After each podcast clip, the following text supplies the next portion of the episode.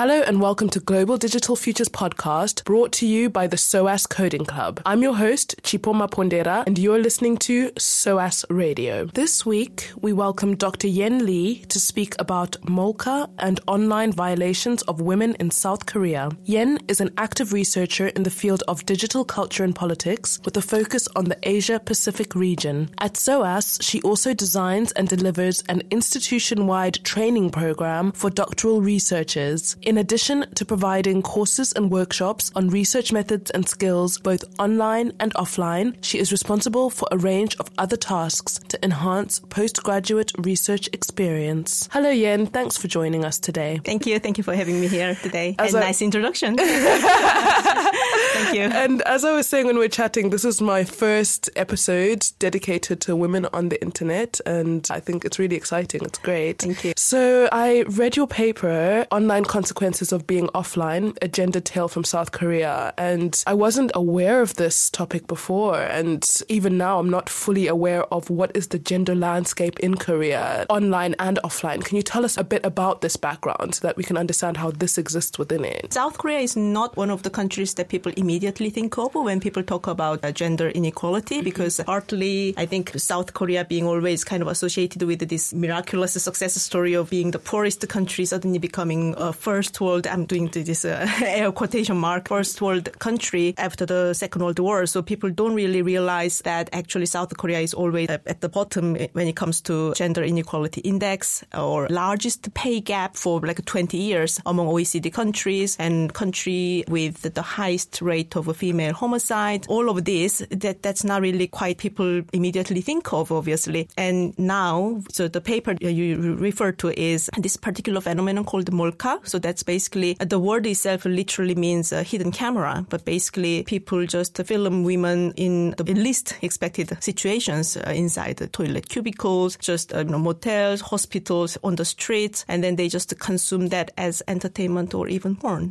So it's uh, probably sharing the same roots with uh, revenge porn or cyber stalking, but there are differences. I'm sure we, we will talk more today. But yes, yeah, so basically that is just highlights uh, the kind of situation. So gender, I'm glad there will be more sessions and I'm honored to be the first one who kind of bring up gender when it comes to online technology. I mean, I myself didn't really see this through the lens of gender when I first started, but then while being engaged in different international projects, what struck me is perhaps South Korean women, what they experience when they go online, when they post things online, they have more common ground with women in another country than uh, South Korean men. So there is definitely this gender differences between male users and female users when it comes to being online and being visible online. And how are women's voices and issues addressed in the society at large, maybe online and offline? So I think feminism, it's not like suddenly something just started, but so we have uh, generations of uh, women's rights activists and they have been working relentlessly in the field. But since 2015, there have been more visible efforts of women kind of pushing back against gender based against discrimination and violences. And while they become more visible and more successful in a sense, so now the pushback from the other side who are not very happy with this manifestation, that also becomes quite hard. So it's always a tug of war. And now, so yeah, things are just now brought to the fore, if you like. Can you tell us more about the Molka culture and why and how it has become so prevalent? In your paper, you spoke about the manosphere. Can you tell us what is this about and how do you define this? Yes, again, manosphere is a, is a term that uh, you know used in the field, and it's not exclusively about South Korea, and it's not just one space where men all gather and then do things. It refers to a loose network of different places and different sites, podcasts, chat rooms, and where so they might have a different agenda, so to say, but they share same kind of language and same kind of uh, ideology, if you like, and that. So in Korea, for example, again, people wouldn't use the word manosphere, they would use a Korean word, which literally means male dominated communities. So forums where you expect most of the uh, users are men, then they kind of, uh, the kind of language and the atmosphere, if you like. When I talked about manosphere in Korea, it's not just about males' rights activist spaces. It's actually uh, websites where people talk about baseball, people talk about stock prices. But then when it comes to molka footages uh, or any crimes of such nature, then then they suddenly share the same language. For example, they don't see women as a fellow members of the society, let alone fellow, I don't know, fellow human beings. It's suddenly, it's a game, there are prizes, or there are collateral damage. And that cultural thing kind of normalize this whole thing and almost uh, trivialize the phenomenon as if it's, it's some kind of laughable thing. So, what is the difference or the specific nature of Molka versus other forms of gendered online violence, such as revenge porn and cyber stalking? How does the ecosystem operate? Uh, Molka is uh, basically so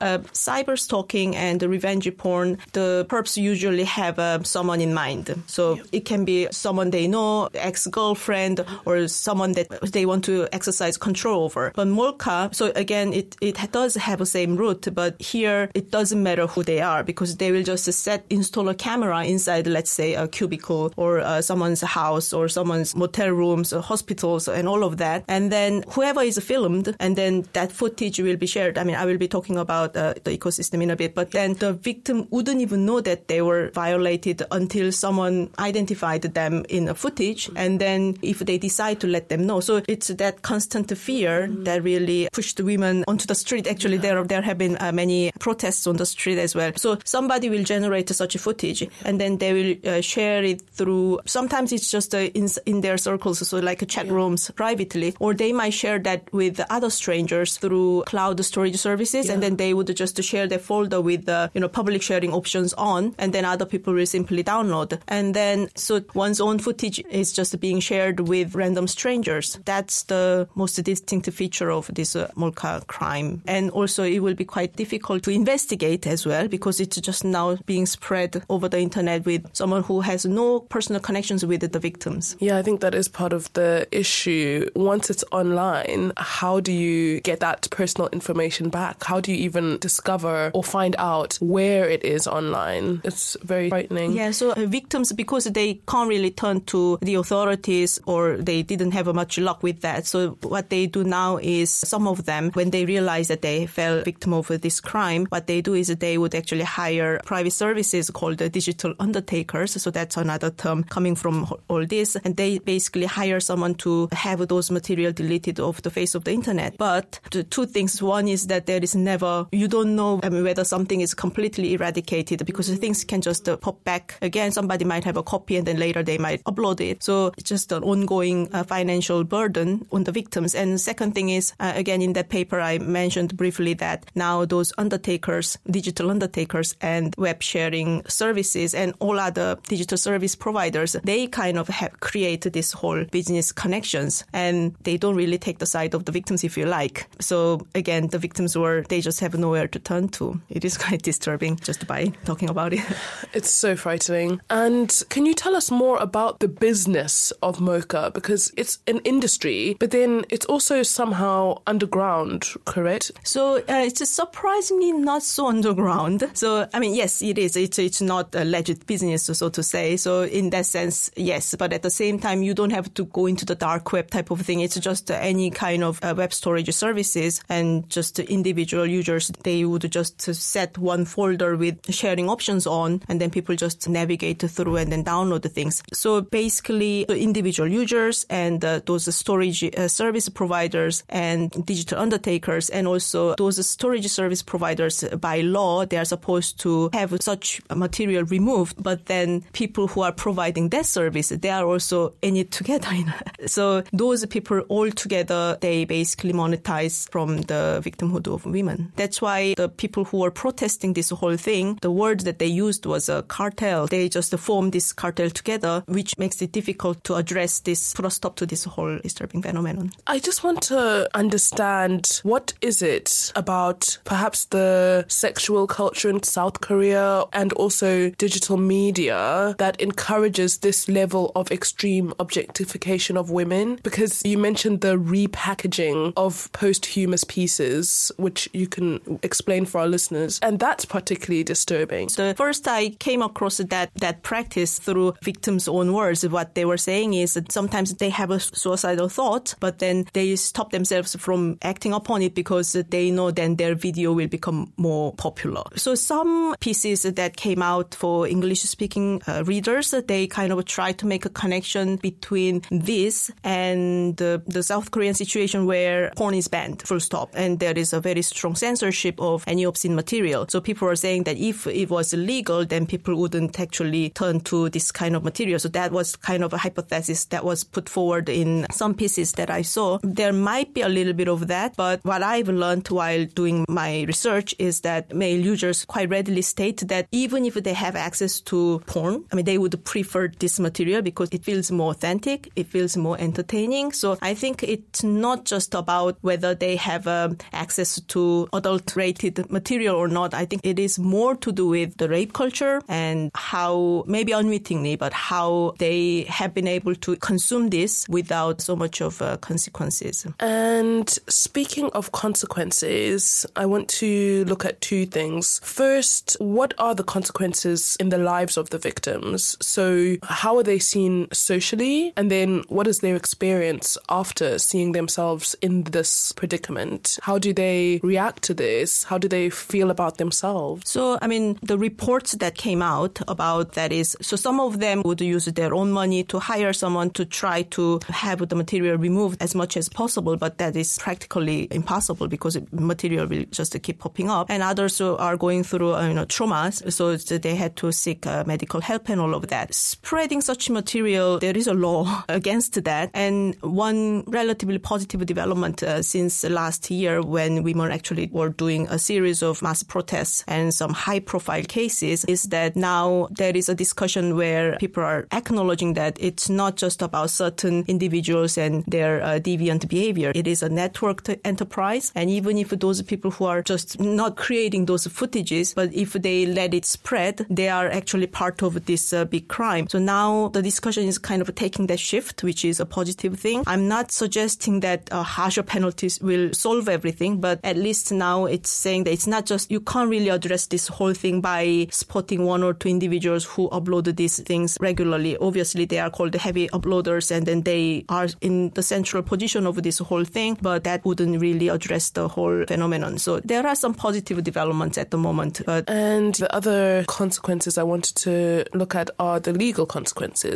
What are the legal consequences and how is this issue recognized legally? What level of gravity is given to this issue? Because it seems that the women feel that it's not taken seriously enough. And there was that example of a woman who took a picture of a man in a life drawing class and posted his nude pictures online and how she was immediately reprimanded. Can you just tell us more about that? I mean, actually, I kept referring back to these offline protests last year. There were uh, six occasions, and uh, there, each time there were uh, thousands of women present. What actually triggered was not a molka per se, but there was one woman, as you mentioned, uh, one model who had an argument with a male colleague. So she took a picture of uh, him while he was posing uh, in a, a, nude drawing class, and she posted on a website that is considered to be a, a radical feminist website. And the issue escalated really quickly. So she got arrested. She had a really highly publicized arrest and she got sentence of, I think it was 10 months. It was really moving fast and the sentence was also as much as that. But what women found particularly frustrating at that time was it's not that she didn't do anything wrong, but all the time before and after her cases, they were all those male perps, they got off easily with a gentle slap on the wrist. So that really triggered the whole protest. So now we have, I mean, we didn't plan this, but there, there was a, this high profile scandal that broke out last week involving K-pop idols and all of them who were involved in this whole uh, molka sharing and running date rape stations. That's a separate issue. But what women are pointing out at this point is, first of all, he was already let off three years ago for the reason of a lack of evidence, but they didn't even confiscate his phone and all that. And now, even evidence was there, he was not immediately arrested either. So again, women are saying that first, the matter is not taken as seriously as the government or authorities are saying they do. And secondly, there is some institutional bias when it comes to addressing or when it comes to legal consequences. So yeah, so that's what's unfolding at the moment. The discussion is taking a positive shift. And also now the traditional media, when they are reporting the case, again, they are kind of trying to be a little more sensible than previously. So we are basically at the moment watching the space, but yes. And just to touch on the protests, I found it quite interesting when reading coverage about them or just seeing pictures that the women covered their faces, hid their faces, reportedly because they also don't want to deal with backlash for being part of the Yeah. And a lot of the articles that I read were European media reporting on it. What was the media coverage and the perspectives in Korea? So from 2015 16, there have been some offline organizing of not about Molka, but surrounding uh, women's rights issues. And each time when there are more visible efforts, but at the same time, like you said uh, rightly, there have been backlash against those efforts. So anyone who organized such protests or vigils and male users, they, or passerbys, if you like, they basically take picture of those participants and then they would post the, those footage on, ironically, on their site. So again, we could loosely call them the manosphere and they would basically try to dox or just post humiliating comments uh, or try to identify who they actually are to harass them more concretely and all of that. So while they are protesting the Molka phenomenon, they had to cover themselves. And also there was a controversial decision of guarding the site quite closely. So, you know, who can actually participate and all of that because they didn't feel secure and safe enough to participate in that event offline. So yes, so you will see a lot of them actually covering. It wasn't quite, you know, those uh, symbolic masks. It wasn't quite that. It was literally just to cover their identity so that they won't be identified online later on. And as we're talking about the protests, I just want to mention the activist groups that were involved in these protests the Courage to Be Uncomfortable, Digital Sexual Crime Out, and Korea Cyber Sexual Violence Response Center are some of the ones that I've picked up. Are they quite active online? Is there a woman sphere?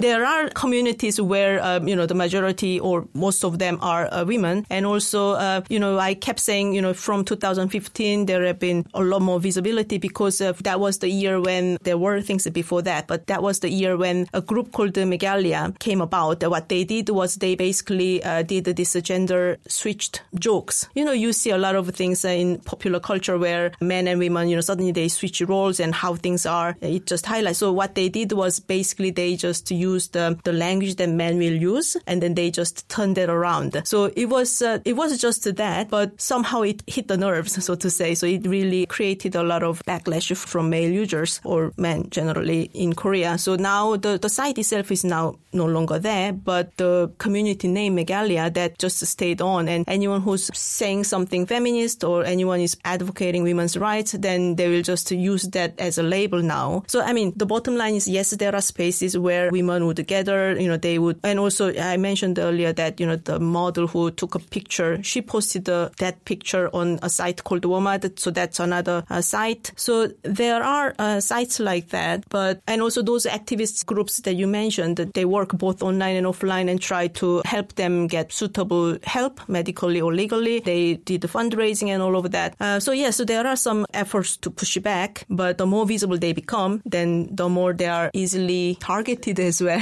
so, yes. Can we speak a little bit more specifically about the government's response to this? Because the protests last summer were described as the biggest women's protests in the history of South Korea. That's hard to ignore. So, what is the response from the government? So, there have been a lot of statements, extraordinary press release by uh, different ministers, and the president himself uh, also mentioned in different cabinet meetings. So the, because the protests were, there were six events throughout the year from, I think it was from May till December. So, and also it, because it, it had such a physical presence, it was quite hard to ignore. So they did say things like, you know, there is going to be zero tolerance, there is going to be harsher penalties. But then um, that hasn't really convinced those participants sufficiently is that since then the kind of campaigns that the government launched, it still had that tone of it's a funny thing, it's a prank done by men boys type of thing instead of uh, the anxieties that women are feeling. So one poster that I cited in the report and another thing that I re- quite recently saw was uh, again from the, the Ministry of uh, Internal Affairs. What they did was a man is deleting the folder where he was archiving all those Molka footages and as if that's a heroic act. And it was a kind of a cartoony poster and they uh, tweeted that out. And obviously that's not the kind of response that women are calling for. So yeah, it's uh, still an ongoing. But they are saying that, so there was a legal revision towards the end of last year saying that now they will penalize not only those people who generate the footage, but those people who actually in, are participating in the sharing of the footage. So they will be also faced with legal sanctions. So that's, I don't know how it's going to pan out, but at least now that kind of things are brought into the public discussion. So just to round up in a way, what are the discussions on some of the solutions? You mentioned that, you know, some of the government responses are not what women are really calling for. Yeah, what are the solutions? What are women calling for in this situation? I think it's also quite complicated because it's not just addressing the technology itself, because you already have laws where the shutter of the camera shouldn't be muted so that, you know, people can tell when a picture is being taken, but that's circumvented in some ways. Yep. So it's not necessarily the technology, but also changing the mindset. It's a social thing in a way. And you mentioned this idea of collective negotiation, which I think is really interesting and great. Yeah, what are some of the solutions that you hear in this discourse? The government wanted to kind of show that they are intervening fast and uh, effectively. So they are now talking about more close monitoring of online activities. So some people are crying that's actually a stronger censorship. And again, you know, that could be abused despite the best intentions. Still, you know, we don't want to use this to create more state control. I mean, that's not the kind of a direction that women are calling for either. So yes, I mean, you, you just said it perfectly. It, it's not just about technology. It actually requires more pedagogic approach, more cultural thing. But at the same time, one thing that we can kind of have that in the back of our mind when we look at this issue is that it's a networked thing. It's a collective thing. So penalizing a few individuals wouldn't really resolve the situation. And when we talk about data abuse or privacy and all of that, a lot of discussion is about